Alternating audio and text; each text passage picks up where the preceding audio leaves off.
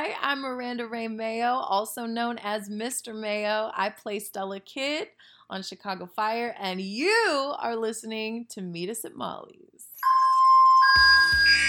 Me standing next to you, are your family. And to me, there's nothing more important. Not gonna be all sunshine and roses, but I can promise it's gonna be a hell of a ride.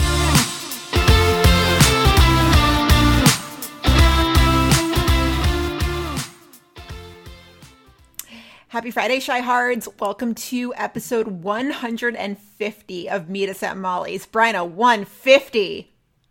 I know. It's kind of crazy, especially when you think about the fact that we're getting ready to come up on three years, too. It's kind of nuts. Like soon, too, like September 1st. Yeah.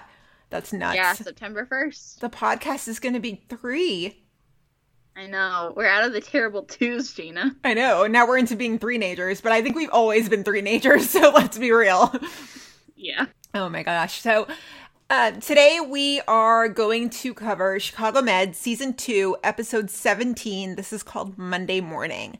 This is going to be a very free flowing, open, honest discussion. We're going to have a really just open talk. And so we don't really know what the next hour and a half, two hours is going to bring. We're just going to talk and kind of see what happens because feelings. That's how we roll. That's how we That's roll. how we roll. That's how we roll. So, uh, in terms of news, there is not a ton. TV Insider dropped an article that was sent to us by a listener on Wednesday morning, uh, talking about six new characters they would like to see brought in to Chicago PD.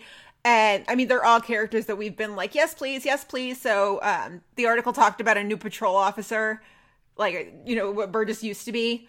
Um, Oh. yeah, or a new desk sergeant or somebody like Mouse. I mean, if they just want to bring Mouse back, I'd be cool with that. Um so Yeah. yeah. Eh. Eh, not not I will say I haven't gotten a chance to read it yet, but it does kind of tie into our conversation when I was just literally like 20 minutes ago scrolling through my Instagram stories. I saw that Daniel Kyrie did an interview with, I don't remember the publication, and it was talking about like him and his anxiety and like COVID and how that's really affected him, and just like obviously mental health in the black community. And so I will try to tweet that out in the next, well, you know, at some point Mhm. um, in the next like 24, 48 hours. So if you guys haven't read that, I haven't read it yet, so I don't really know what he talks about. I just know that that's like the general gist of what the interview was. So Okay, yeah, definitely, definitely tweet that out. So we don't really have any news other than that because it's pandemic day, like six thousand forty-eight. It's like August seventy-third. I don't even although know. didn't filming in Chicago tweet that not necessarily the Chicago shows, but that season four of Fargo is supposedly starting to film in Chicago in the next like week or so. yeah, yeah. Uh, So- Fargo is the first like big, big show to resume filming in Chicago. That's exciting because hopefully that means we can start filming soon. Soon. And like at the end of September, like is rumored. I miss seeing the behind the scenes stuff, like the Instagram stories and the tweets and like the TikToks from Miranda and Daniel. I miss Well, like and it's so funny because so I was just telling you about like a little bit of my work stuff that I've been doing prior to this and the property manager that I work with like she's a really big one Chicago fan and we were talking about my podcast on my way out today and she was like Brenna, she's like, I just hope you let them know that they need to start filming back because I'm tired of these reruns. I need new episodes like now. And she's someone who's not on like One Chicago fandom or anything. She's not on the social media. So for the fact that she was saying this, I was like, yes, everyone is just ready for it now. yeah, I'm ready. I'm I, yeah. I mean, we say this every episode, but it's completely true. Like I just I miss everybody. I know. I yeah, I'm I'm just ready for new episodes of anything. And I miss when they would post stuff while they're filming, and then we'd all just kind of start guessing random shit that it could possibly be, and then we see how far off we are and laugh about it. I, uh, I just miss it all. No. I know. I know. So, so ho- hopefully we can come back soon. That would be fantastic. Fantastic. So again, that's about all the news we've got. If you see anything, please send it to us. We try to keep track of as much as we can, but you know, in this day and age, it's just our brains can only fit so much information, right? So yes, Mhm. send it to us if you see it. You guys are really good about that. We appreciate it. So shall we move into the episode? Let's do it. Okay, so this episode, this is again Chicago Med season two, episode 17, called Monday Morning. To put this into layman's terms or in Friends episode terms, this is the one where the doctor dies by suicide. Yeah. You always talk about this episode, and honestly, I kind of forgot about it. And I'm really mad at myself that I did because this is a really well done and important episode, but I literally forgot about it.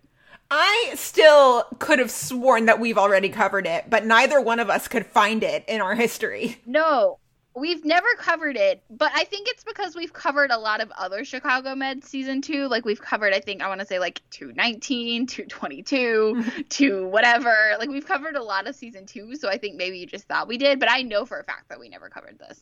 I just like so clearly remember talking about this episode in detail, but then again, I yeah, I it's probably been in other episodes. I'm just so surprised we haven't covered this one yet. Yeah, it's an important one. Like I said, I completely forgot about it. Yeah, so the suggestion for this episode came to us from a listener. Her username is Extraordinary Girl 116. Um, thank you for the suggestion. This was definitely one that we were like, oh, yeah, good one.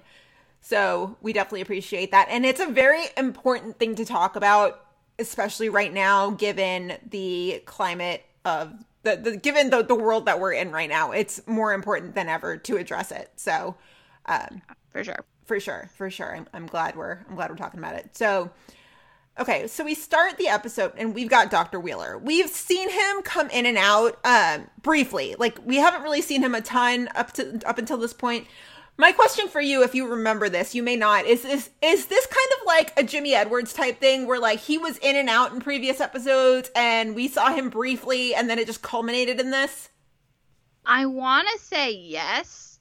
I have to obviously go back and watch the first 16 episodes of season two to like confirm. I want to say yes. I want to say you see him here and there, Mhm. like you said, and then obviously it leads up and you're like, oh yeah, that was that guy. But I don't really remember because there was definitely a chunk of season two that I'm pretty sure I still haven't seen yet. I also just want to say that it took me seven minutes to make a One Tree Hill reference, so let's just clock that. That might be the fastest One Tree Hill reference in pod history. Love it. so yeah, we see Dr. Wheeler. He walks through the hospital. He's all smiles. He's saying good morning to everybody, and he just acknowledges everybody. He's like, "Hey, Will. Hey, Connor. Miss Connor, by the way. Um, hey, Maggie. Hi, everybody. Whatever." And Maggie's like, "You've got a patient." He's like, "Cool. I'll be right there."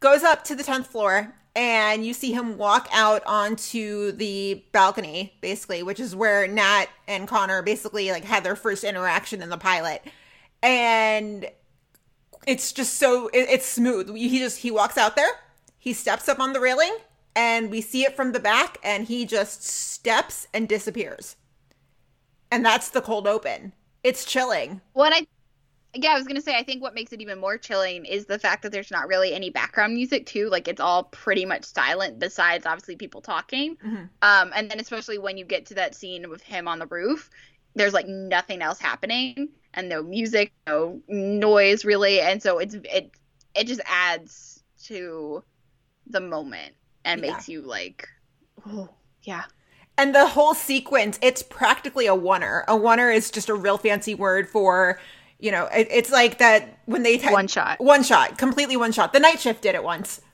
Um, Yeah, I With- think a lot of shows have done it. but yeah. Um, the entire movie, 1917, is a oneer. The entire movie. So just Well, and West Wing's really known for it too, Mm-hmm. for oneers. Yeah, so they structured this practically like a oneer. There's only one point where it cuts, which is when he's in the elevator, but it's just one thing. He just walks in, he walks up, and he's gone. And that's it.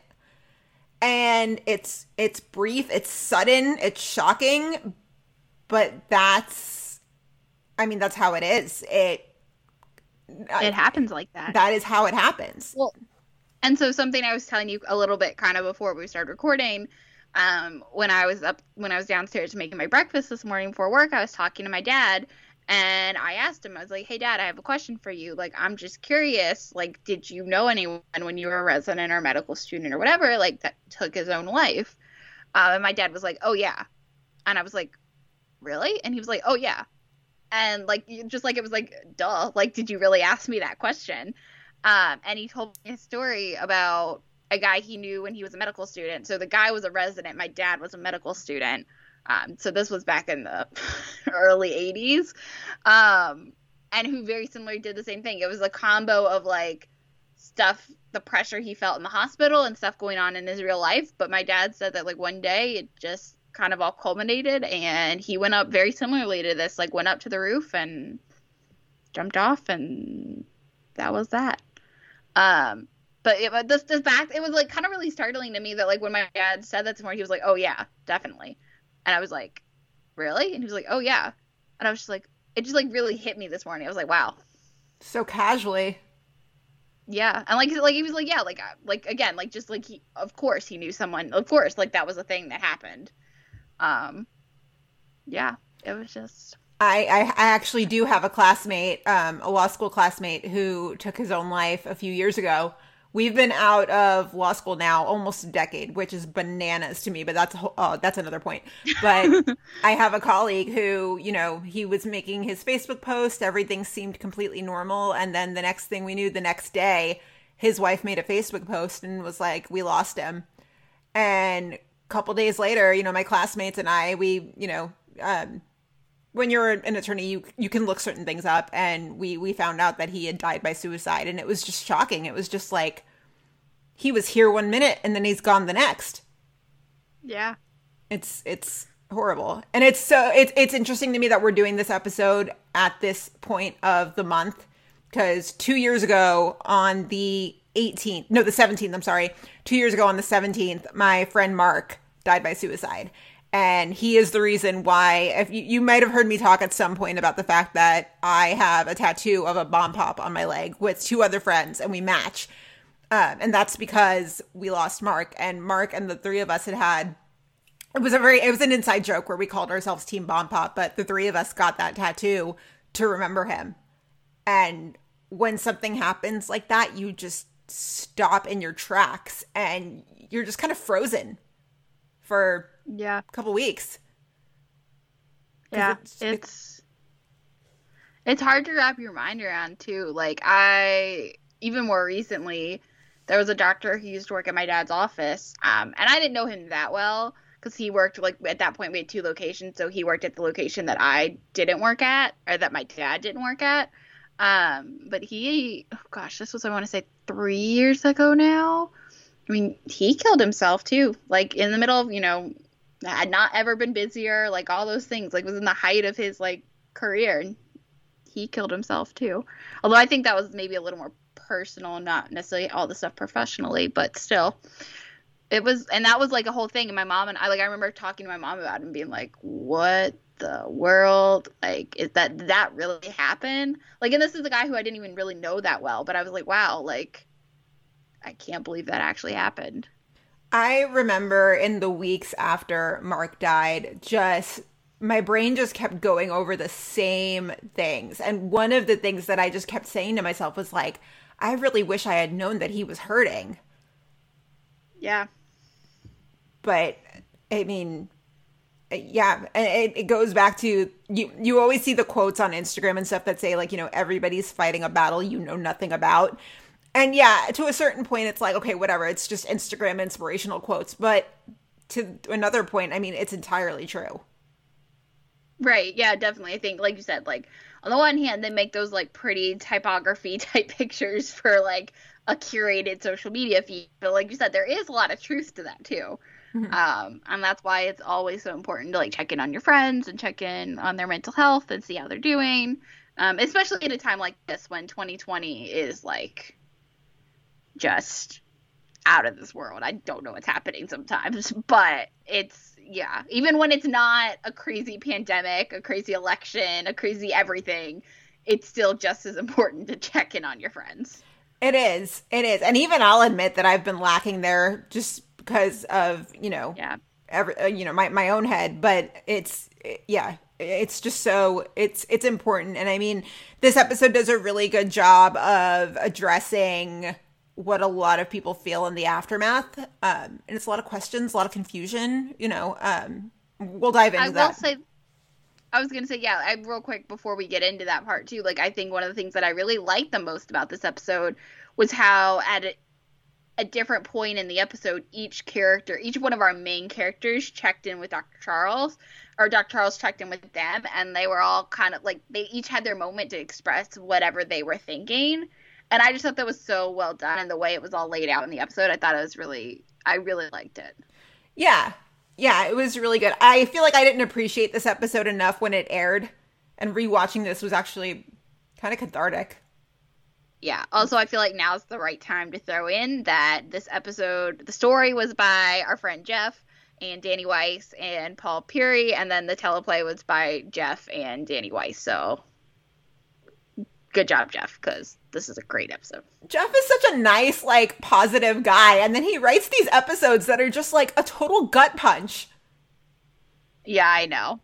You remember that episode of Fire when uh, the guy that Herman was like, there was like, some firefighter that he was fighting with, and then like he died, and then he played basketball with the kid.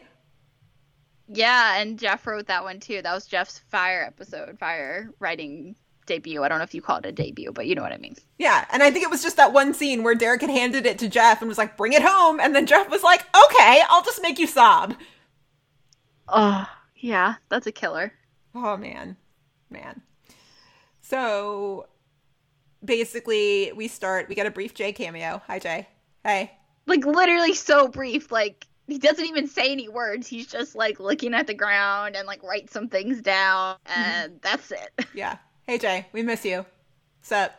Hope you're doing okay. Wear a mask. but yeah, so everyone's shaken. Goodwin kind of gives like a speech to the group, and she's just like, you know, hey, this is crazy. If anybody wants to go home, if you don't want to stay, that's okay. There's zero judgment, like none. And in comes Ethan.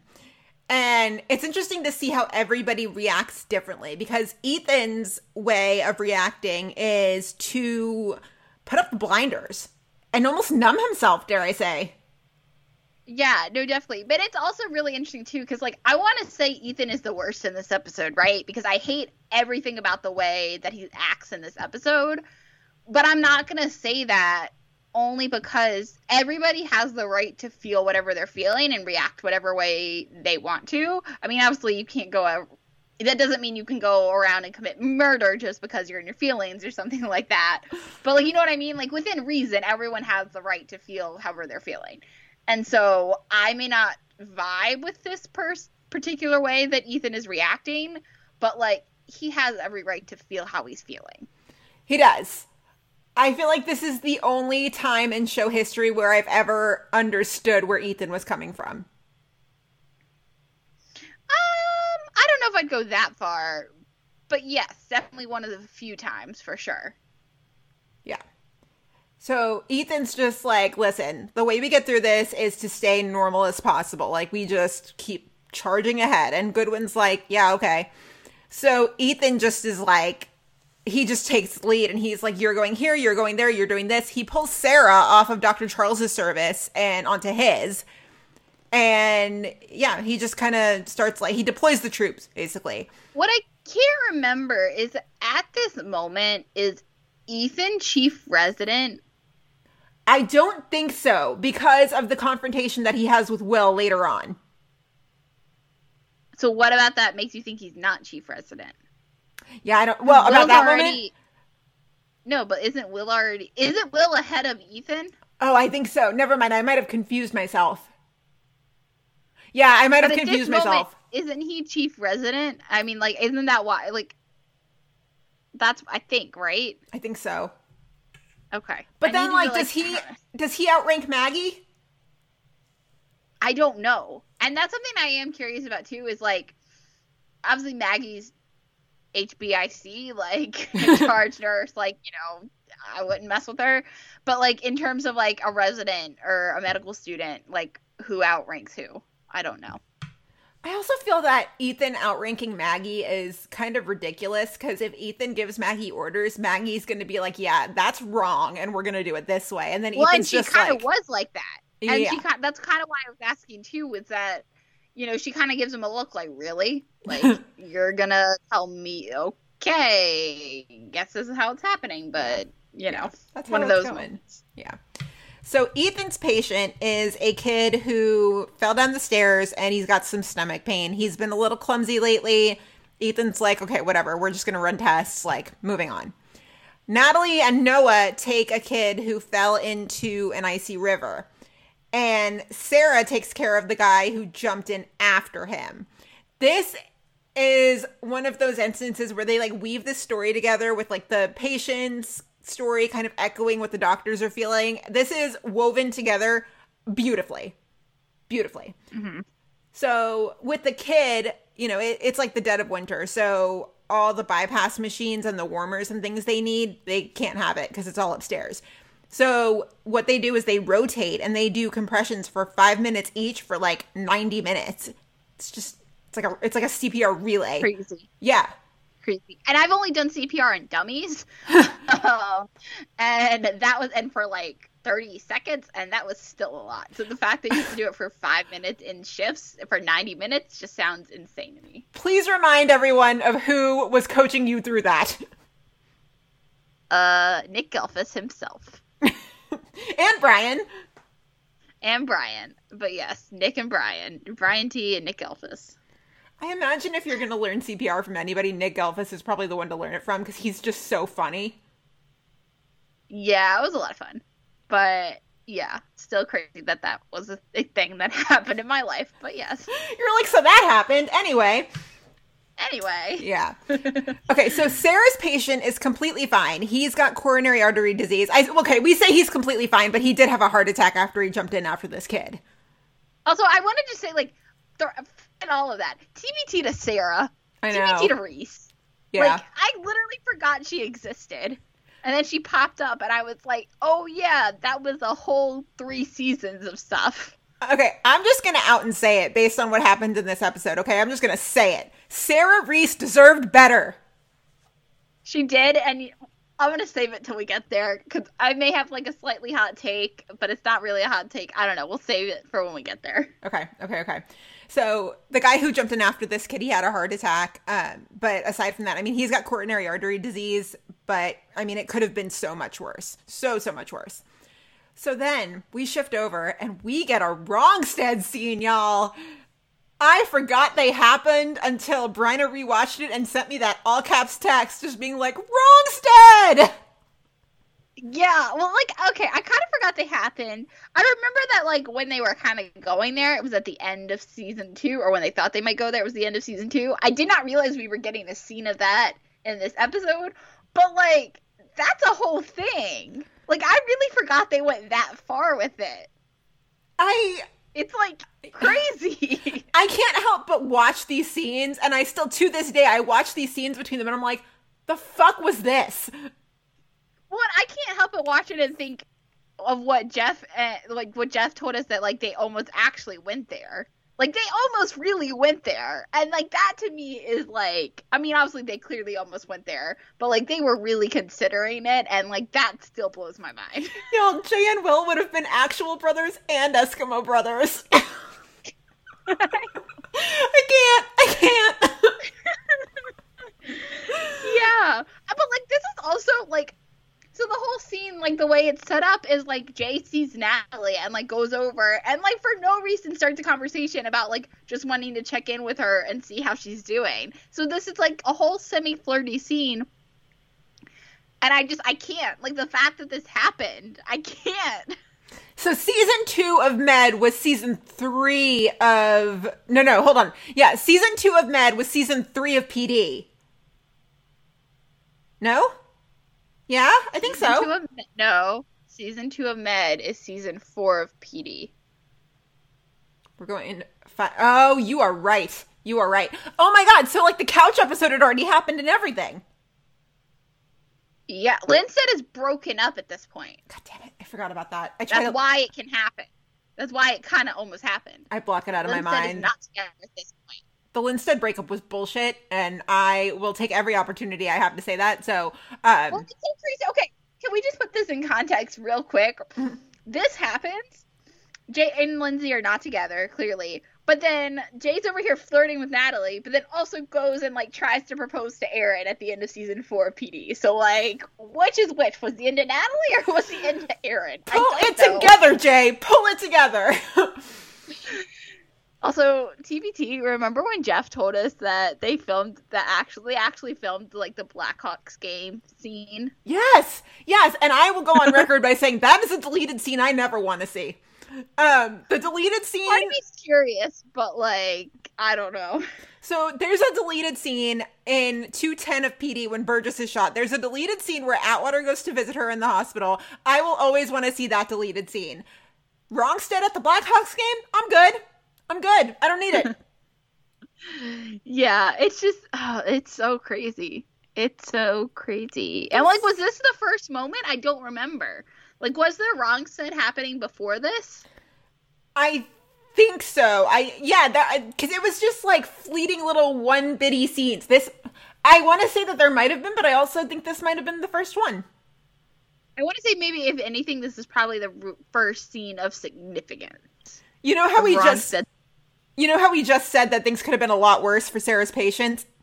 Things could have been a lot worse with Jay and Natalie. Yeah. What if season? Oh my god, season three, Natalie and Will obviously get together. What if it had been Jay? Like, what if season three had been the season of Jay and Natalie? Oh, like, God. On Wrongstead? And like season three is the only good Manstead stuff. So like we could have been gypped of Manstead and gotten Wrongstead instead. Let's Crazy. also remember that season three in that case would have just literally been Will like brooding in the corner. Every scene with Jay would have Will just walking by in the corner, like giving him like the angry side eye. You mean like he was in the back half of season four? Will would not have handled it well, okay? Like he he wouldn't have he wouldn't have handled it. Uh, he wouldn't have told Jay. He just would have been jealous and like taken it out on him. Oh man, what could have been? Thank could God have we did not go that way. Anyway, just had to throw it in there. It really served no significant point, but like we can't not have a Jay and Nat semi flirty scene and not talk about it. But it was like awkward flirty. It was like, "Hey Nat," awkward so pause. weird. Yeah. "Hey Jay," awkward pause. Bad day, awkward pause. Like It's just like mind blowing. mm-hmm. It's mind-blowing. That that was a thing. that's mind blowing to me, and it's also mind blowing about the Blackhawks game. Also, never mind that like Will it, Will had first dibs on those tickets. Jay was going to take Will. Jay knows that Will and Nat have history, and like like bro code. Yeah, I. Yeah.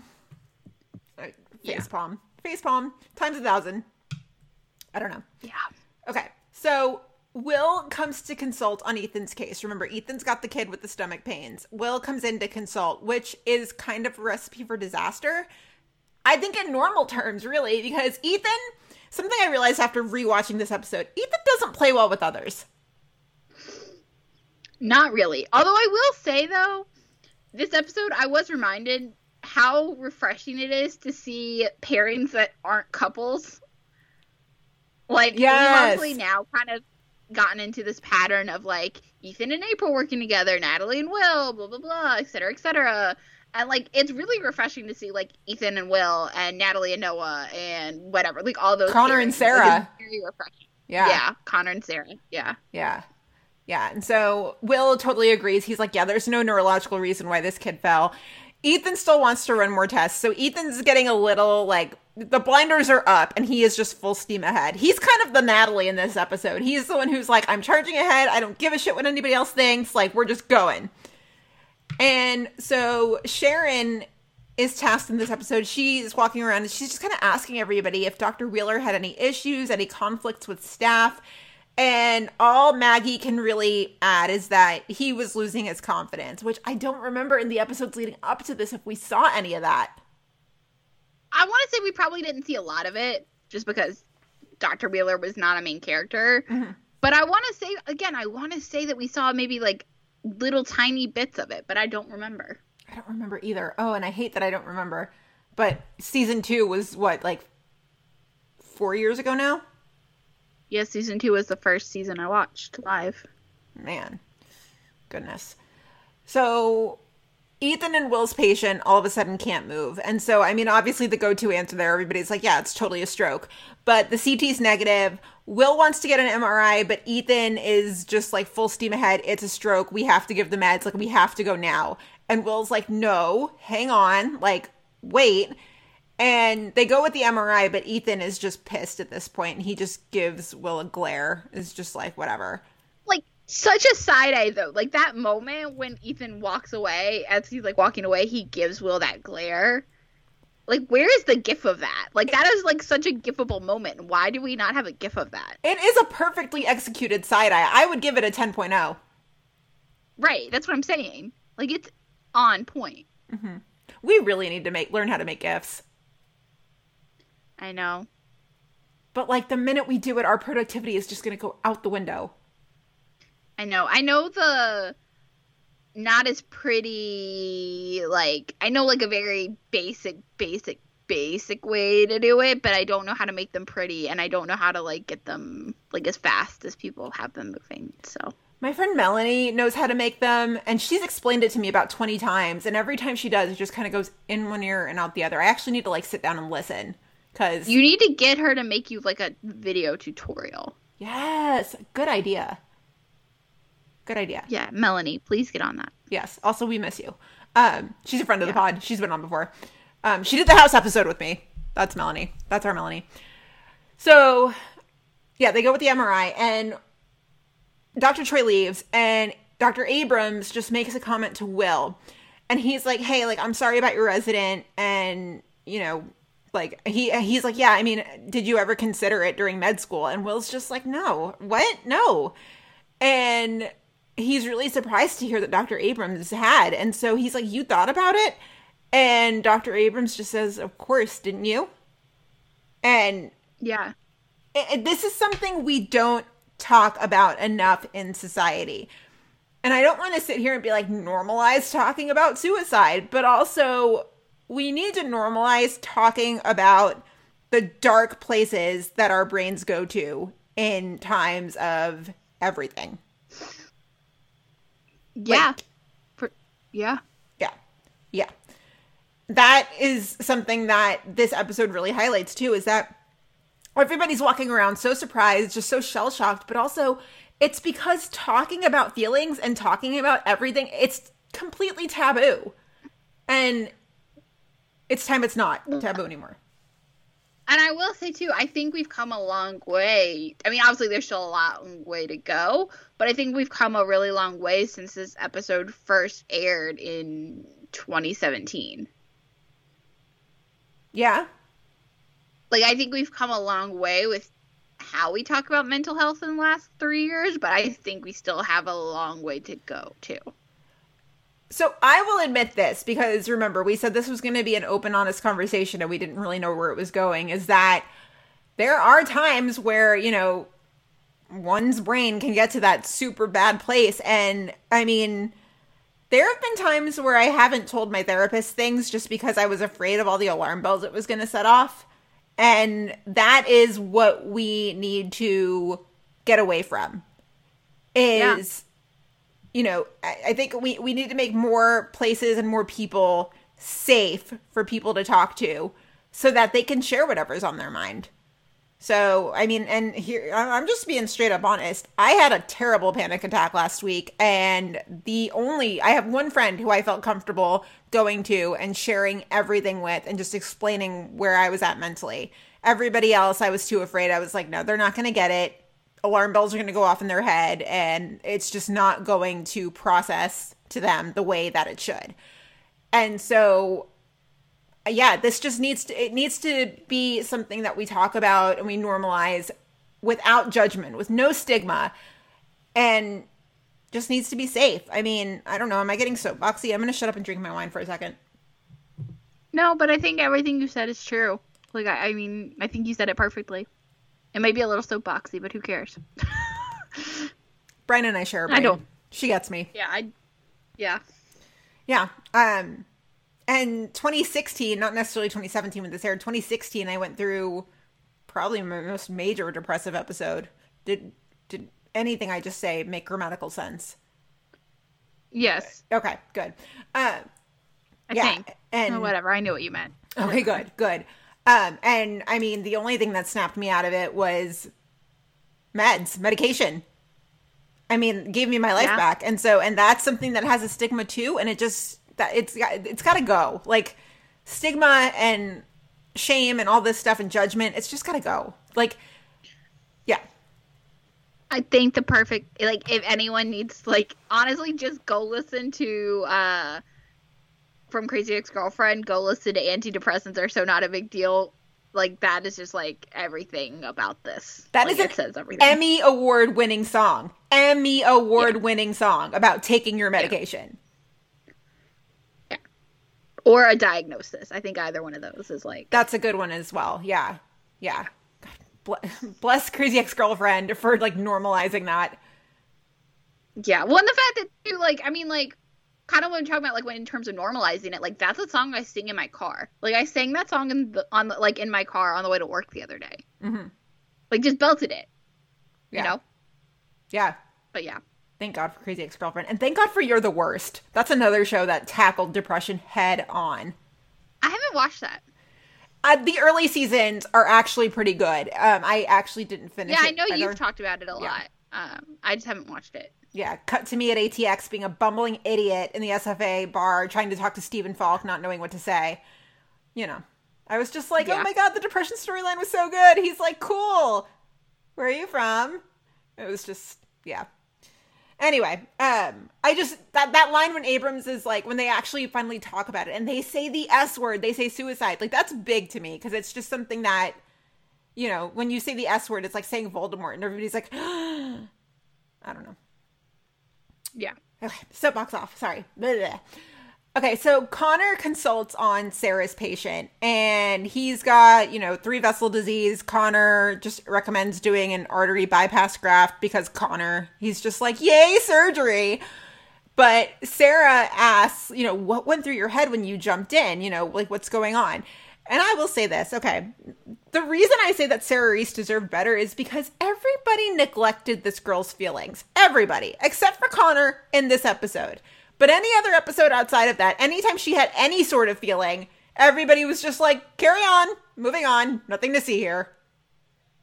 I think it's hard because, like, I really don't, and I still like. I mean, this episode, like, I really liked Sarah in this episode. I still really don't like Sarah as a character, Mhm. but I agree with what you're saying. And I will say this: for this one episode, this one episode, I can see why people shipped Sarah and Connor as hard as they did. Like, why people in the One Chicago fandom shipped them. Ooh, ooh. I don't see the chemistry. I don't see. I'm like again. I didn't say I ship them. I said I can see why people ship them. Okay. Because like clearly, I think if they had really wanted to go there, I think they could have worked towards something. Like there was enough of it in this episode where I think I could have seen where that could have had the potential to go. Mhm. I agree. I don't know if I would have shipped it had they gone there. Um, but I it, there was moments where I was like, yeah, like Connor actually took like listened to Sarah and like realized what she was going through and like actually helped her, which is something that really never happened. Um again, I have a lot of problems with Sarah as a character in the other rest of the episode she was in, but I do like I said, so I do understand why people did ship Connor and Sarah. But and also, I mean, I I get that you know you didn't really like her as a character, but also you know she's the young one in these early seasons. She's the baby of the group, aside from Noah, right? But I mean, when you're in your mid twenties, which you are right now, like you just I don't know, you need help navigating certain feelings and certain emotions, right? And I mean, I can tell you right now that I I had anxiety for a long time before I got like diagnosed with it. And I go back frequently now in my head and I'm like, that was anxiety, that was anxiety. And like, if I had had somebody there to just talk to or like help me kind of navigate, it would have just been so helpful. And Sarah did not have that in any situation during her time at Med, aside from this one episode. When she did have anxiety, the time she passed out with Will's patient, Will was just like, Are you okay? And Will and Sarah was just like, Yeah, I'm good. Moving on. Nothing ever happened. Yeah, but I think again, like one of the reasons I think I don't really like Sarah is because like I don't agree with the way she was written ninety percent of the time. Yeah. Totally Um, fair. So I and like Sarah's just always again, like I literally forgot Sarah existed, and I think Sarah was honestly ruined by her dad, the dad storyline at the end, like the way she left. Like I think that ruined her completely. Like any mm, like good moment she had just kind of went out the door with that. Um, so Yeah. That was like the Connor exit before the Connor exit happened, where she was like, so much bad shit has happened. I'm out. Like, peace. well, yeah, it, it, yeah. Yeah. Sarah deserved better. She really did. She really did. But Connor, thank God he's like next to her in this moment because he's just like, Are you okay? Like, what's happening? And she's like, Yeah, no, I'm fine. I'm fine. Which is another thing that we need to like not normalize is just like, yeah. Everybody says that. They're like, No, I'm fine. Don't worry. Move on. Mm. What I like that Connor actually like again, kind of what you're talking about. Like Connor actually picked up on the fact that like she said she's fine, but she's not clearly fine. You know what else dawned on me in this moment too is that the reason Connor is like the reason Connor has the instinct to ask and stuff, he's been through this before Yeah, with his mom. And that didn't hit me until like after that when he's like, Are you okay? And he finally takes the moment to like talk to her. I was like, Oh my god, wait, this is not his first rodeo. Like, oh shit. Yeah, but like you and I put that together. But they never bring that up. Like ever, ever, ever do they bring that up. Like I mean, we obviously learned about it, but like they never talk about it. Like that would have been a great thing to bring up in this episode. Yeah. But they don't. yeah. No, you're totally right. I feel like they only really hint at that in season one and then like move on from it. Yeah, and I want to say maybe Connor's dad brings it up in the time of Ava again, like once or twice, but yeah, they don't really talk about it ever. Is that what we're gonna like? We're, are we gonna call like that era, that season, like the love in the time of Ava? Love. You say love, I say Love. I don't know what I Murder say. in the Not- time of Ava. Yeah, you say love, I say something completely different than love. Definitely not love. Well, there's the title of the Lifetime movie right there. We need to make of that a shirt, really, Love and murder in the time of Ava. with like a scalpel and some blood splatter. Like that's Yes. really the shirt we need to make. oh my goodness. Yes, yes. Rest in peace, Cornelius Rhodes. Uh, I miss Connor. Okay, I miss him. He deserved better too. Dang it. Yeah, that's well, that's a different soapbox. We'll get on it. That's a eventually. I different mean, rant been, for another but, time. yeah. Yeah. So Natalie's patient's mom comes in, accuses the dad of being a bad father. That's like a throwaway moment, whatever. What I really want to rant about is this next part. So Tate comes to meet April for lunch, but he can't. Like she can't have lunch because she's swamped trying to like save people's lives, right, dude?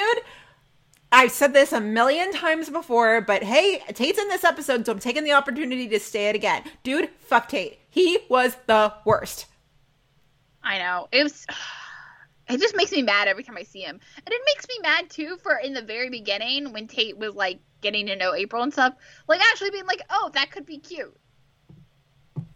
Like in the very beginning, like it was a whole thing where it's like, "Oh, like maybe this could have potential." Like, "Ooh, he's a football player. Ooh, this is kind of cool, whatever." And then like now I'm like, "Why did I ever think that?" Most toxic med character ever? worst. Nah, no, only because I think Ava is, and we didn't spend as much time as Tate. I think it's a lot. I think it's a lot to give him the title of ever. Yeah, but like he wanted April to be his handmaid. It was like Handmaid's Tale before that show even came out. Yeah, I, I mean, listen, just it is, and like I agree. Like I don't, th- I think the way he was kind of trying to force April into being something she clearly wasn't is not cool. But like I also can't, just because it's not the way what I believe in doesn't mean that like some people aren't completely happy being in the stereotypical gender roles with like the wife at home, you know, taking Mhm. care of the house while the dad goes out and, you know, is the breadwinner for the family. Like some people are completely happy like that. And as Mhm. long as it is a healthy relationship and both people have agreed that they're happy with those goals, like I can't fault them for that. Yeah. So that's what Tate wants, like I can't be mad at him for that. I don't like the way that he obviously forced April into that when she wasn't. That's not what she wanted, and that's where I think the toxic from comes from. Toxicity comes from. Ava is just a whole other level of toxic, yeah. and so for me, that's why Ava will always be the most toxic character.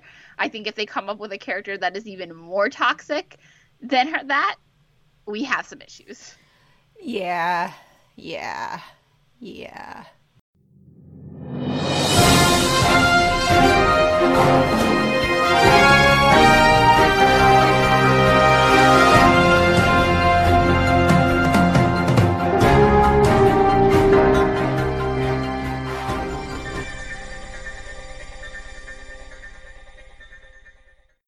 This is live new update news updates in the middle of the podcast, guys. um, our friend Jennifer just sent us a link to a thread from filming in Chicago, and it says, "One Chicago update: The situation situation is fluid. In the past 48, 48, I've been given four separate start dates for Fire, all in late September, October. Obviously, they can't all be right. What's clear is that the shows are all starting to crew up. That's good news." But remember, Fargo starts this week, and everyone is waiting to see how that goes before they commit to getting the other shows up and running. Some COVID related folks are already working already. Um, we expect other crew to start working in the next two to three weeks. What does all of this mean? Let's say they start all three shows by early October. They need roughly six weeks to get a show on air. Maybe if they can keep the schedule, they can be on the air for November sweeps. It makes sense, but everything has to go right to keep that schedule. If they can't make that date, probably looking at holding back the shows for 2021, either a short season or run the full slate of 20 plus episodes without any break, blah, blah, blah. Um, in addition to health and safety issues, there are hundreds of millions of dollars at stake. First location sets are going to be very different. No hanging out and taking photos with cast. Sorry, but that's the way it'll be. Late breaking news. Yeah, I know. Crazy. Do-do-do-do-do-do-do-do. How's that for a live news update? I know. Crazy. All right. Well, cool. I I, I had a feeling that that was going to come, but like you can't go to set anymore. Like I had a feeling that was going to happen, but you know. Yeah, me too. And like, I mean, I will say, as much of a bummer as that is, like, if it means we get our shows back, I will gladly take it. Yeah, absolutely. You guys, I mean, we got to keep everybody safe, right? There's no show without our cast and crew. We got to keep everybody safe. So, yeah. Huh. Cool. We now return you to your regularly scheduled program. so, okay, we can't necessarily be mad at Tate for wanting what he wants. You are correct. But we can be mad at him for how he treats April in this moment. Rest, no, definitely, 100%, because it is the worst. It is so bad. He's such a dick. Yeah. Like, I'm sorry. I'm sorry I'm swamped at work and can't answer your text right now. Like, sorry. Sorry you had to drive all the way across town to come meet me, your fiance, for lunch. I'm sorry. It's not like she works in an office and she's in front of a computer all day. Homegirl works in a packed hospital. And you know this because you met her while she was treating your son. But even if she did work in an office, even if she did work in an office and was still swamped and sitting at a computer and like on the phones, you can't always have your phone out. Right. Like, totally possible that she couldn't advance through them too. But yeah, it's just uh, it's so stupid. And then even when she's like, yeah, whatever, you win, moving on, he still chastises her more. He's like, that's a terrible response. Dude, fuck you, Tate. Just put the show on FX so I can curse at him freely. Yeah, I've been doing a lot of. You did you ever? You didn't really watch Friends. I bits and pieces. Mm. You don't know what the like. Do you know what that means? Like the. I know it's a Friends reference. Fren is making a gesture right now. Um, and I just made it myself, like you guys can see me. But uh, I know. I don't know how to describe it either. when you Everyone you knows basically like put your fists together twice, and then you just like disperse your arms. It's a. Friends reference. For like giving the middle finger. Like that's what I want to do to Tate right now. It's just like. Yeah, yeah. And that's what I've been doing to my brother, like since I've been home. Instead of giving him the middle finger, I, I just like this, and he doesn't get it, and it's really funny. Is that how you wished him a happy birthday? No, but definitely the day before, I definitely did that to him or something. I don't know why. That's so funny. Okay, so that's that's the Tate stuff. I mean, we just don't like him. He's a jerk. Like, just buzz off, Tate. Go away. I'm glad that April has the wherewithal to know that like she does not need this negativity in her life. No, but she still loves him. So- Sorry, she still loves him. So like, clearly like you see it later in the scene where Noah mentions to April that he kind of saw things and she's still like, "Yeah, but, you know, I don't know." So Will, it's Will's turn with Dr. Charles basically. And he asks Dr. Charles whether he's seen a resident take his own life before. And Dr. Charles just says he's like 400 doctors take their own lives in a year. It's the most of any profession, with my lawyers coming in like a close second. And Dr. Charles just says he's like, I don't have evidence to back this up, but I have a strong hunch that it has to do with taking people who have a desire to help and throwing them into a game where the odds are just stacked against them. I you know, that could be one of it. It's it's again, everybody is fighting a battle you know nothing about. Just yeah. could be any multitude of things. Yeah, Yeah. Um, Brandon, shut me up. Go ahead and take it from here. Yeah. So basically, Sarah and Connor are talking, and they start talking about Dr. Wheeler. And Sarah mentions to Connor that Dr. Wheeler apparently came to her twice asking about pills and therapy. And she's like, you know, but that really wasn't what he was asking for. He was asking for help. And Connor tells her that, like, she can't save everyone. Which is so ironic Um, coming and- from him, by the way. Yeah, I know. um, but basically, and so Sarah, just as she's about to explain, like, you know, no, that's not true. Um, basically, all of a sudden, their patient goes into cardiogenic shock. And so they're doing this emergency procedure in the trauma bay. So, like the hybrid OR before the hybrid OR. Um, yeah. But then we go back to Ethan and Will. And basically, they do the MRI on their patient, but of course, it was inconclusive um, due to the fact that like the patient was moving around. So Will's like, I want to send him for another one, but Ethan is pissed, and Ethan's like, No, we can't do an MRI. He's probably gonna have a stroke. This cannot happen. We cannot send him for another MRI. But Will's like, No, I'm, you know, basically like I'm higher up than you. This is what we're doing. Which, by the way, like we never see Will pull rank ever. That was cool. I know it's crazy. But also, and I okay, so I get that you know Ethan is motivated right now by his grief, by what just happened, and that he's you know he's totally shaken. But I feel like this is not too far off from the Ethan that we usually see. I think it's definitely an extreme version. I think I don't know. I think the Ethan we tend to see is more calm about it. Or like has a calmer demeanor about things, about mm-hmm. the way he approaches things. Hmm. I think this is the first time we really see like ragey Ethan. I mean, he was definitely more ragey when he punched Crockett. Okay, but that's like a personal thing, like ragey about something like when it comes to a patient. Mhm.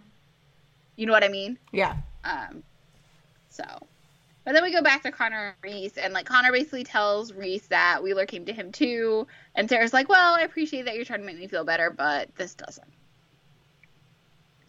So then we cut to Noah and April, and again, we this is the conversation where Noah's like, "Hey, you know, I saw that things with Tate got a little edgy. I just want to make sure you're okay." And she's like, "No, like you just really want to make sure that like I, you know, things with Tate are okay. Like I didn't screw it up."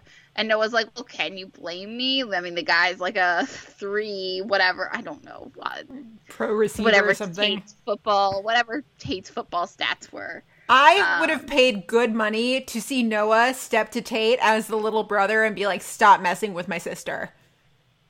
Yeah, that would have been fun. But also, I just love seeing Noah in episodes. Like, I just love Roland On And this just miss him podcast, we love and protect Noah Sexton at all costs. and Roland Buck the Third. We love him, friend of the pod. Yes, yes.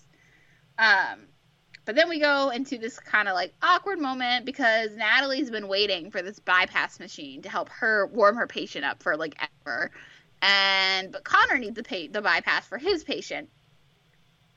And so, of course, because Connor's patient is a little bit more of an emergency and there are other alternatives for Natalie's patient, Connor gets the machine. And so Natalie's patient's mom is pissed and starts yelling at Natalie. And she's basically like, You're his doctor. You're supposed to fight for his patients. I can't believe you. Why? Blah, blah, blah, et cetera, et cetera. So then on the other spectrum, again, we see Ethan on this like war path. Like he is just like set out for blood about going against Will. And he starts venting to Dr. Charles about how Will's judgment is clouded by what happened, you know, with Dr. Wheeler when it comes in, you know, blah blah blah, et cetera, et cetera. And he's like, you know, we've already had one casualty today. I will not have another. So Ethan's just going on and on. It's just not a good look for him at all. I uh, I feel like Ethan just can be really abrasive sometimes, and I get the feeling from him that he I feel like he's always kind of uneasy when he talks to Dr. Charles. Do you get that vibe? Uneasy, like how? He is not comfortable talking about feelings at any time. No, but I think, but I think he's, I think that's with anybody. Like, unfortunately, I think he's like that with April. I think he's been like that with anybody he tries to open up with. Yeah, that's true. I get it. I I feel like Ethan's the kind of guy who doesn't believe that things like depression and anxiety are real. Well, you, I mean, obviously, you remember, like, he comes from the military. Mm-hmm. Like, he probably has some form of PTSD, although we've never really gotten a diagnosis and had that confirmed. Um, Which, by the way, I'm But- so glad you brought that up. A listener sent us a link today to a thread on Reddit uh, talking about Chicago Fire characters and how they like and whether they have PTSD. And it talks a lot about Casey and Bowden, which, like, guys, I was today years old when I learned that there's a Chicago Fire portion of Reddit. I yeah, I've never thought to go look at one Chicago Reddit, but like there goes my weekend. Yeah, dude, there goes our productivity. Thanks for sending that one. Um, no, but really, it's a whole thread talking about how they wish that they would dive more into PTSD on all three shows, never mind just on Fire. But um, I thought it was an interesting read, and my mind is blown that there is one Chicago Now I need to go find this. Somebody sent it to us. Yeah, somebody sent us a link, um, and my phone is In on the other side of the room. Otherwise, what? In our DMs. Uh, no, uh, in our mentions, or no, maybe it was in our DMs, but it's in our it's I in need our to go DMs. find this. Yeah, yeah. You have the phone. I don't have my phone on me, but um, it was an interesting read, and now I'm I'm I'm intrigued, but also kind of scared by One Chicago Reddit because I'm just like, oh no, another another forum, another wealth of information. Yeah, I just, jeez. Mm-hmm. Anyway, anyway, yeah, okay, but yeah, I definitely want to read that. I am. We've talked about this. I don't know why. I'm very intrigued by all things like PTSD, especially like PTSD representation on television, and Yeah, Uh, but no, back to the point being why I brought up PTSD. I think that's part of the reason why. Like, I feel like soldiers, you're just taught not to deal with anything. Like, you're taught in order to survive that you have to kind of let all feelings and emotions and stuff kind of like keep that in the back of your brain because if you let them get to you, then you won't survive. So I think Ethan still operates with a little bit of that mentality. yeah, and I mean they kind of tell us the same thing when we're you know training to be lawyers, and it's not healthy. It's not healthy. You know, on our like second day of orientation in law school, they basically sat us down and were like, here's the deal. You know, lawyers have a high rate of substance abuse. They've got a high rate of suicide, a high rate of depression. Look around the room. One in five of you is likely to suffer from one of these at some point in time. Our second day of orientation. I know. It's yeah, my best friend, she made it through a week of law school and she was like I can't do another. She made it through basically like her orientation and like first few days of classes and she was like mental health has never been worse. I cannot do this. I cannot go back. Yeah. And I was like, "Oh, okay." I was like at first cuz I was like one of those people I was like, "You should stick out with it." And then like each day got worse and worse and she was like, "I can't do it." I was like, "Do what you need to do." Like I am not kidding you at all when I say that my best friend, Amy, who I'm still friends with to this day, we've been friends for 16, 17 years now. She texted me the day, the last day of the bar, and legit asked me if I was suicidal because it was such a stressful experience. I, I tell people the bar exam was traumatic. It was, it, Yeah. your whole future rides on that one test. yeah. It's yeah, crazy. Yeah there yeah there there are scars and there's you know there's stuff left over from that time of my life and so i mean yeah there's that's why it's important we gotta normalize these things talking about our feelings and all that stuff Yeah. So basically, Dr. Charles goes in to check on Ethan and Will's patient. Um, and at the same time, kind of simultaneously, Connor realizes in the middle of surgery that like he needs to do a completely different procedure. He doesn't actually need the bypass machine. So he pages Reese and to come meet him in the OR. Because, you know, normal things that happen. Um, then Natalie Goodwin have a chat. Natalie basically asks Goodwin if she's a monster because she never realized that Wheeler was in pain.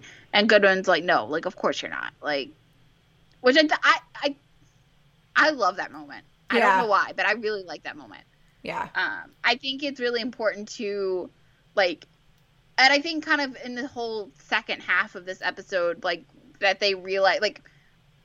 Obviously, it's important to check in on your friends, but I also think it's important, just as important, to remember that like if you do miss something and like that it's not your fault because Right. that's also is just as important to your mental health that like just if i forget to check up on you and like text you every week or whatever to see how you're doing i can't let myself beat up on that because i'm dealing with my own mental health or my own stuff and like it's just as important to keep me and myself as healthy and as feeling well as i can as it is to like check in on your friends so like you can't put all the blame on yourself No. and I think that that's a really important point that they emphasize a lot in this episode.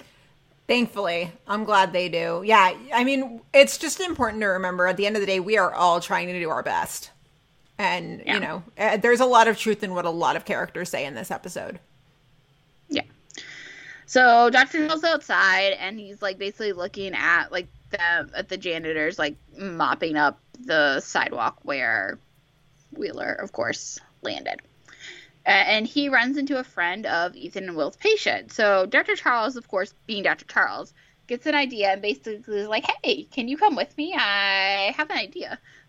Because of course, you know, again, Charles. Charles being Dr. Charles. Also, pre pandemic life. Right, yeah. So Reese shows up to the OR, and as it turns out, the patient has something called ventricular septal defect from ne- necrosis. Basically, part of the muscle is like dying, and that's why he's having all these issues. And as they're like fixing it, and as like Connor's like pointing it out to her, basically tells her he's like, you know, I know that you feel like you let Wheeler down, like you missed the signs of him needing help. And he points out, he's like, you know, as doctors, all we can do is learn from that and try not to miss them again. Like, you can't beat yourself up for what happened in the past, but like, you can affect how things happen in the future.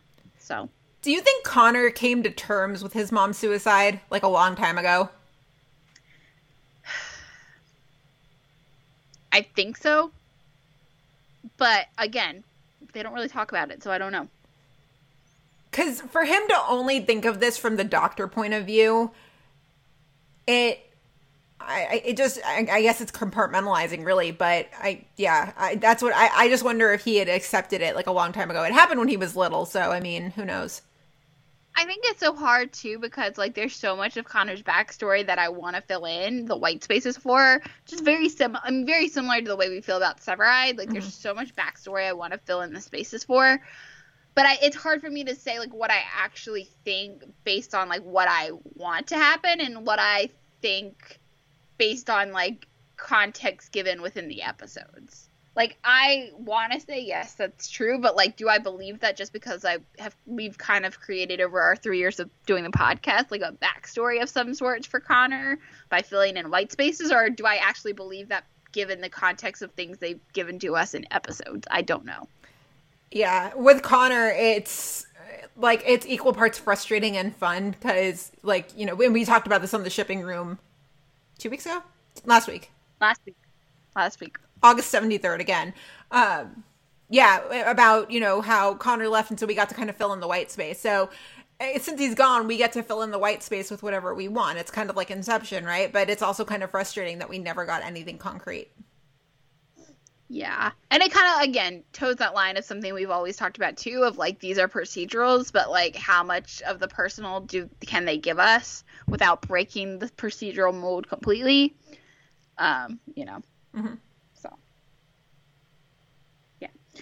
Anyway, so Will finds out from Maggie that Ethan took their patient to interventional radiology. And like as soon as Will basically like pushes open the door and is like, "Stop, you, put that down." Will has this whole like dramatic moment, Um, and basically, Will and Ethan get into a shouting match, like in the outside of the whatever room where they're doing this procedure, or about to do this procedure.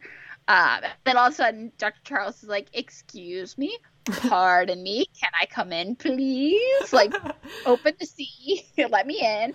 Um, and so Dr. Charles like brings in the friend, and basically, as it turns out, that like these two kids, you, they're probably in like middle school, Yeah. like around like middle school age. Like they really care about each other on something that's like starting to be, I think, a deeper level than like friendship. Mhm. Uh, it was just really beautiful. I really forgot that that's like a whole thing. Um, and so everyone's like, uh, which is one of those moments. Um, yeah. And so then we see Maggie, and she runs into Dr. Wheeler's dad, who stopped by the hospital, you know, to clean out some of his Dr. Wheeler stuff. Um, and his dad is in the lounge, and he's cleaning out Dr. Wheeler's locker. And Maggie's like, "Oh, I'm so sorry. I didn't know you were in here. Like, I'll give you a few minutes." And then all of a sudden, kind of out of nowhere, Dr. Wheeler's dad's like, "Well, why did he do it?" Um, and they have this kind of like a like a really nice moment. Like Maggie mentions about how you know some of the magic tricks that Dr. Wheeler used to do, and how you know it used to bring smiles to the kids on the pizza floor faces, and just like they had just like a really nice moment. Um, and they share a good laugh, and it was just it's a really nice moment. That question of why is probably one of like the hardest things to reconcile. Right. And you never know unless there's like unless the person left a note that said, you know, why. But like even then I feel like you never know. You, yeah, you'll never know. I mean, you can theorize, but Uh, yeah, I mean, that's kind of what we did in the weeks after Mark passed was just kind of like wondering why and piecing as much together as we could, but also for someone to get to that point, which is something that is not touched on quite enough in my opinion, for someone to get to that point of feeling like there's no way out. I mean, it's a whole other level of hopeless where I mean your tank is empty. It's beyond empty. And yeah, I mean, again, this is it's the dark places of your brain that nobody goes to because they're so afraid of being judged or alarm bells going off, you know? Where, you know, people probably need to talk about it, but they're just afraid to go there. But yeah, the question of why is a nagging one, and I'm getting soapboxy again, stop me. Yeah. No, I I mean like you said, it, it's important, but yeah. So basically, as it turns out, Ethan and Will's patient is not really sick. Basically, it was a whole thing where his subconscious turned his desire not to move away into some physical symptoms. Um, and like Dr. Charles even mentions, kind of offhand, specifically to talk about the patient, but like it really applies to Ethan in this scenario. He's basically like, you know, the funny thing about feelings, we think that if we push them down hard enough, they'll disappear, but that's never really quite the way it works out. This was such a this was like a subtweet in conversation form. Like Charles knew It what really was going on. Yeah, this was like at Choi. This was a su- this was a subtweet. Yeah. And then we go back to April and Tate. Oh, oh, wait, but what about the moment when uh, Ethan is standing there and Ethan's like, I could have killed him. And Will's like, yeah, but you didn't. Like, first and only time we've ever seen Will take the high road?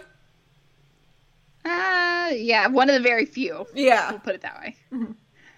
Um, so yeah, we go to April and Tate, and basically they talk, and April goes to find Tate, and who said he was going home, but then also still went to the cafeteria. But whatever. Side note, I don't, get it. Anyway, basically they talk and like lay everything out on the table, and she basically tells him, she's like, you know, you're still mad at me for the miscarriage and like you think it was my fault. She's like, I'm not mad at you that you think that, but like just be honest with me. And he still really won't say that that's the truth, but they like I said, they lay everything out on the table and she's like basically, you know, you want a different kind of woman.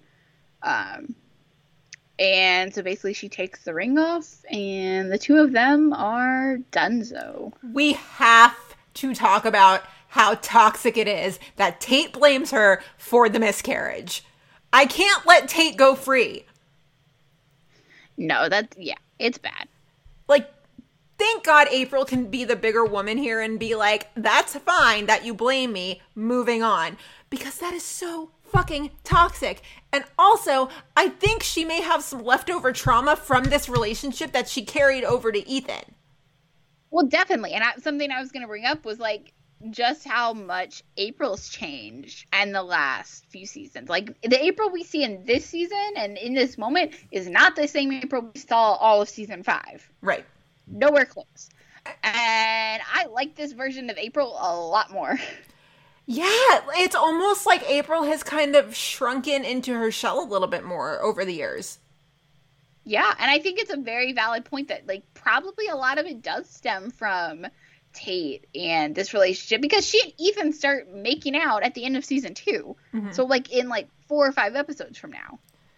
Think about the fact that April basically put herself in harm's way and she risked her health to conceive a baby with Ethan and trace that back to the fact that Tate blames her for that miscarriage. Do you want to pull your hair out yet? Because I sure do.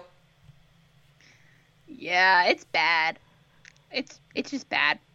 And oh, and she says like I don't it's okay that's what you want like that's okay that you blame me but also you know that did some damage and like April did not deserve that.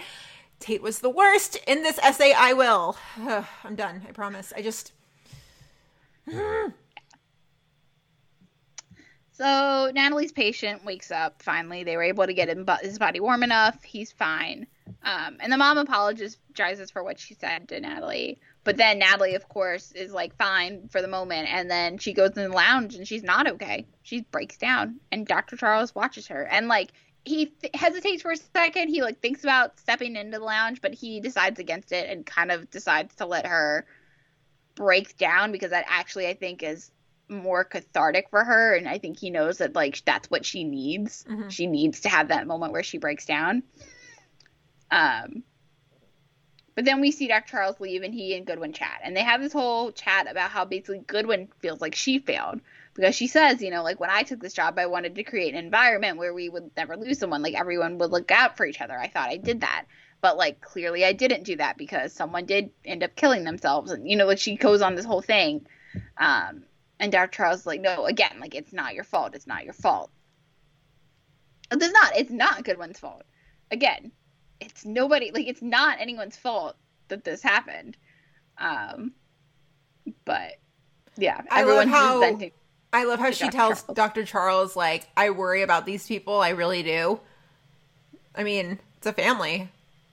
yeah one i think too i think that's always the interesting dichotomy that i really loved about goodwin's character goodwin who's supposed to be like yeah like the hospital is a business like let's keep the hospital as a business you know like i gotta streamline things i gotta do this you know like we gotta keep the hospital as a business then also too like you see a lot of times her moments where she has a heart and like it may not financially wise be as best for the hospital but like she'll do it anyway because it's the right thing to do and you know et cetera et cetera Right. um so i've always loved that about goodwin's character Thank God for Sharon, because, I mean, yeah she she's that, like, idyllic hospital admin person that, like, you want in a perfect world.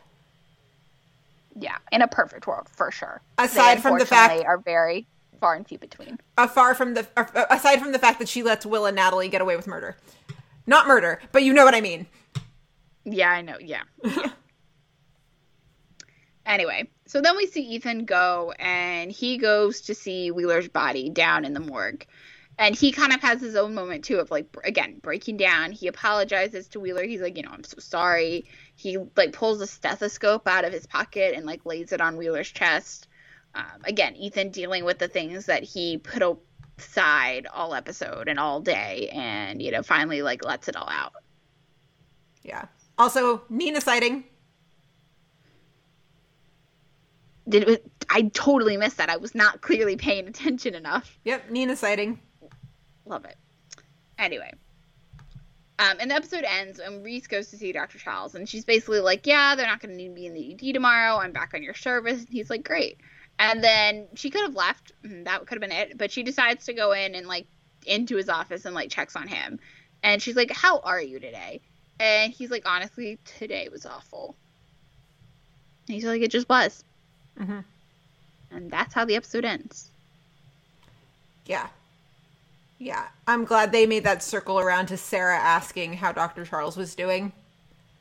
Me too. Yeah. Because that's important. And I mean, yeah, it's just a simple how are you can go such a long way. Such a long mm-hmm. way. So that's the episode. I mean, yeah, it's a doozy. You know, I, I mean, it, and I feel like it's more relevant now than it's ever been. Yes, no, like I said, hundred percent. Um, because there's a lot happening. There is, and I, I mean, I looked up some stats like before we started recording, and this the, the suicide rate in the United States has steadily climbed every year since 2018.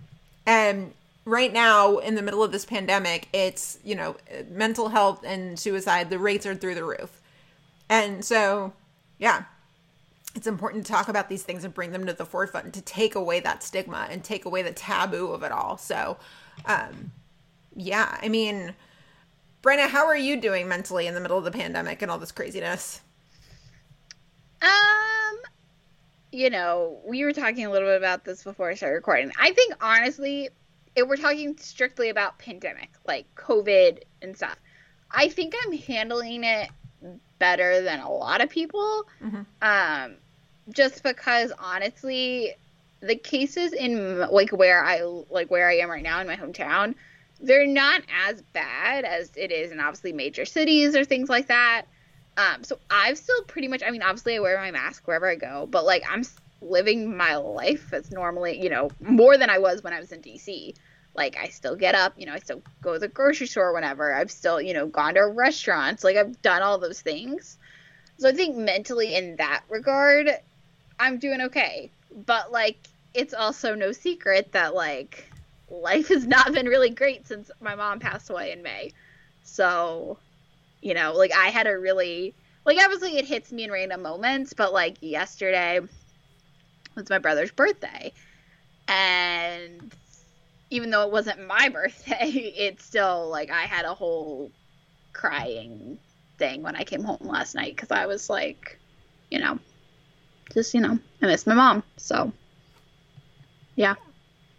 Yeah. Yeah. It's, you know, uh, these are completely ridiculous times that we're living in right now. There's no other way to say it. And so I know for me, it's like a daily, it depends on the day, really. Some days I'm fine and this is completely normal.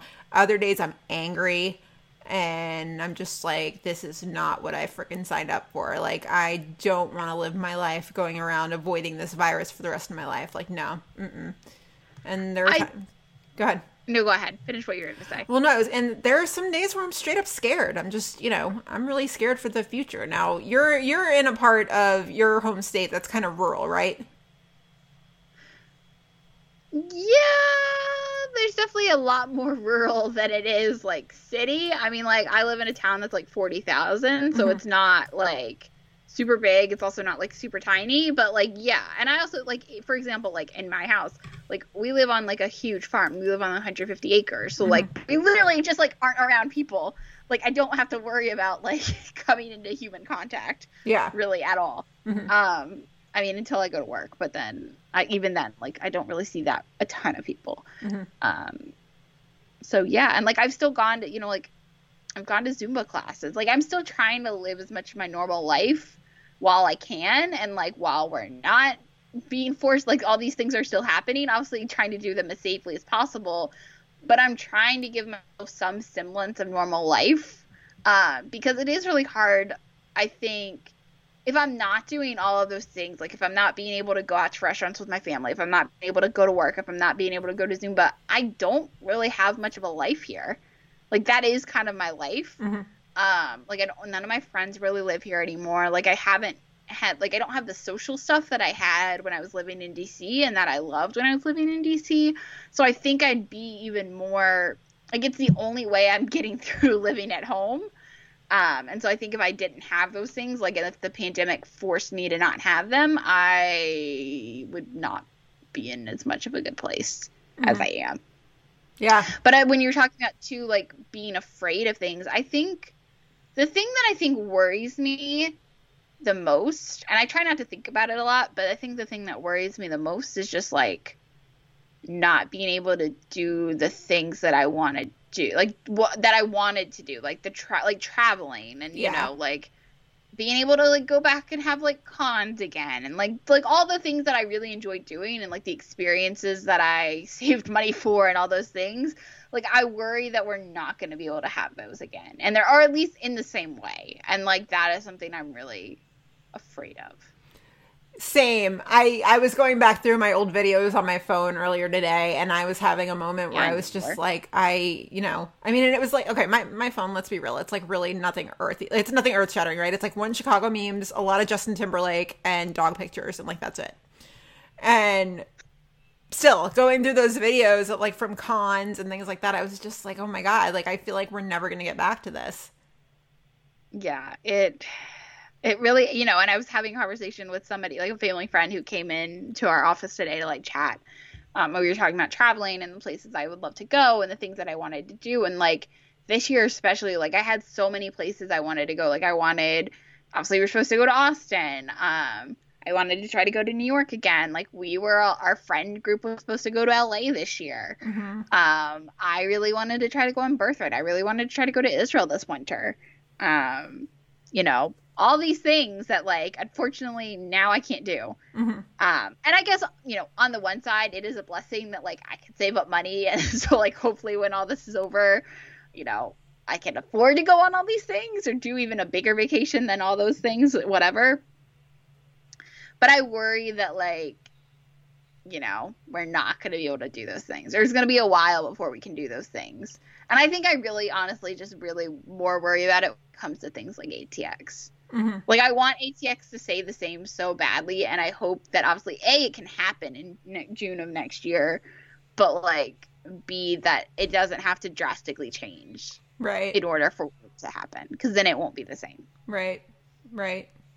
So And I know these are so trivial too that like I'm worried about the you know like I'm scared about the fact that like oh I can't go to Austin and you know like we can't go do all these fun cool exciting like it's such first world problems that like we can't you know that I'm that's what I'm worried about and I'm not worried about the fact that like I lost my job to COVID and you know I can't afford all like all those other things that are much more important but like you know that's what I'm afraid of. You know, that is what our my reality is, and that's what I'm afraid of.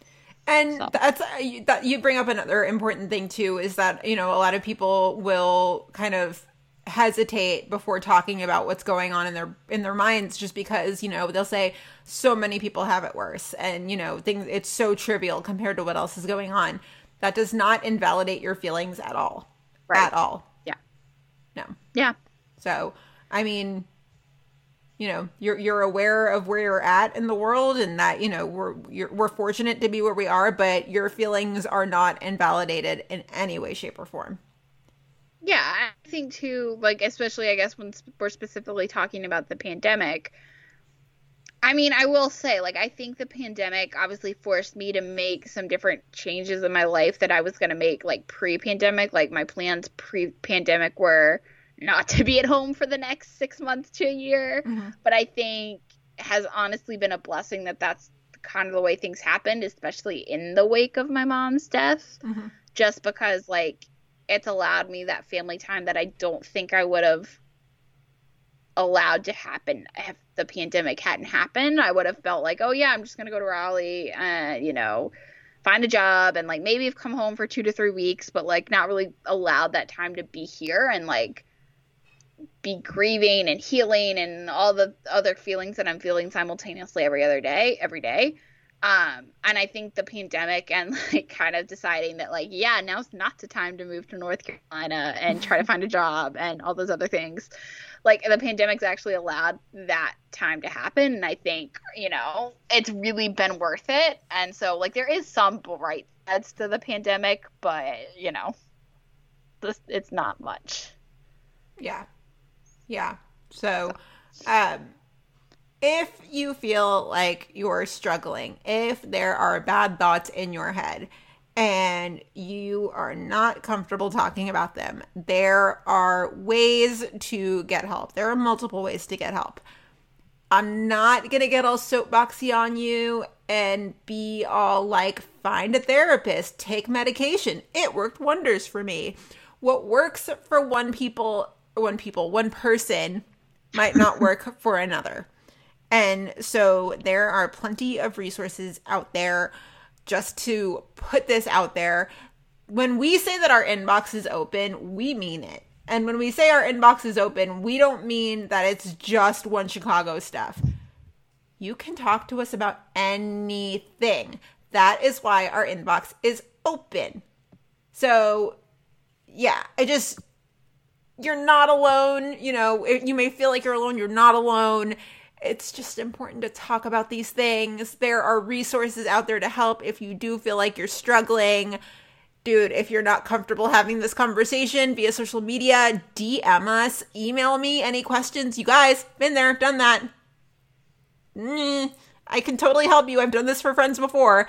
So I'm not trying to get all soapboxy, even though I keep saying that, but I just want to make sure that we all know it is okay to talk about our feelings. It is okay not to be okay.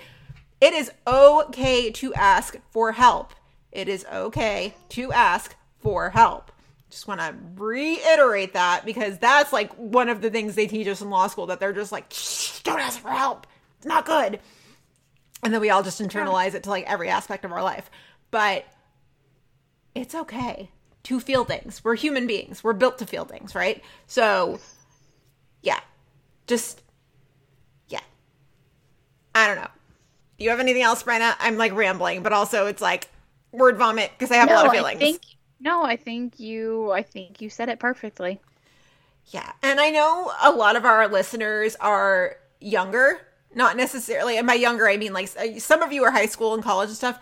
Think of me and Brenna as your big sisters. Like get in touch with us. Ask us honestly, things. I'm probably the same age as a lot of them, let's be real. Okay, well think of me as like your extremely older sister. yeah you guys can come to us, talk to us. You're not alone. You're not alone. And when Goodwin says that she wants to build a community of people where that wouldn't happen, where she wants to look out for each other, guys, that's what this fandom is. Like we we look out for each other. Yeah, and that's why we started this podcast. Yeah. So yeah. So, um, yeah, you're, you're not alone. Not to quote Dear Evan Hansen, because if I do, I'm gonna cry. But any other notes on this episode or mental health in general or anything? No, I think that's it. All right. So you guys know where to find us Facebook, Twitter, Instagram, Tumblr, meet us at Molly's. Right across the board. Right across the board. Again, email us anytime about anything. Meet us at Molly's at gmail.com. Meet us at Molly's at gmail.com. You can follow us individually on Twitter. I am at Gina Watches TV. Brenna? I am at Brenna K13. If you like the show, which we really hope you do, and you have not turned it off in disgust and been like, Gina was so freaking ranty this week, oh my god. Uh, if you could take a moment to leave us a rating and review on iTunes or wherever you listen to us, that would be so helpful because it does help other Chi-Hards find the show. Um, next week we're doing something different. So we got a suggestion for this episode and then everybody just kind of seconded it and we were like, all right, cool, cool. So um we're gonna do an Upstead episode. Like beginning to now, all Upstead. I'm excited. Yeah, I'm really excited because I will admit I definitely have not gone back and I'm not someone who really goes back and rewatches Upstead moments. So I probably haven't seen or thought about a lot of these in a long time. So I'm excited. But I will say this kind of off of this the fact that we're doing a ship centric episode next week. If you have not heard, I know we took two weeks off of our own podcast, but last week we were on the shipping room podcast with our friends Tamar and Christine talking all things One Chicago ships. Um, we talked about the police brutality stuff a little bit, Christine discovered who LaRoyce Hawkins is. It's it amazing. it's so good. It's so much fun. Um, so if you haven't checked that out yet, go check that out too. Just want to throw that in there somewhere because yeah. we haven't been on in two weeks. So the shipping room. That's the podcast. It's yeah. We love Tamar and Christine so so very much. And Christine discovering LaRoyce is just like what dreams are made of. Literally it's... everything that came out of Christine's mouth last week was just like Perfection. pure gold. Just pure, so pure good. gold. So good. It Christine doesn't, been any better. Christine doesn't watch One Chicago, and so we would come out with we would be talking about things, and then she would be like, "Oh, ooh," and then when we talked about Al, she was like, "Poor Al."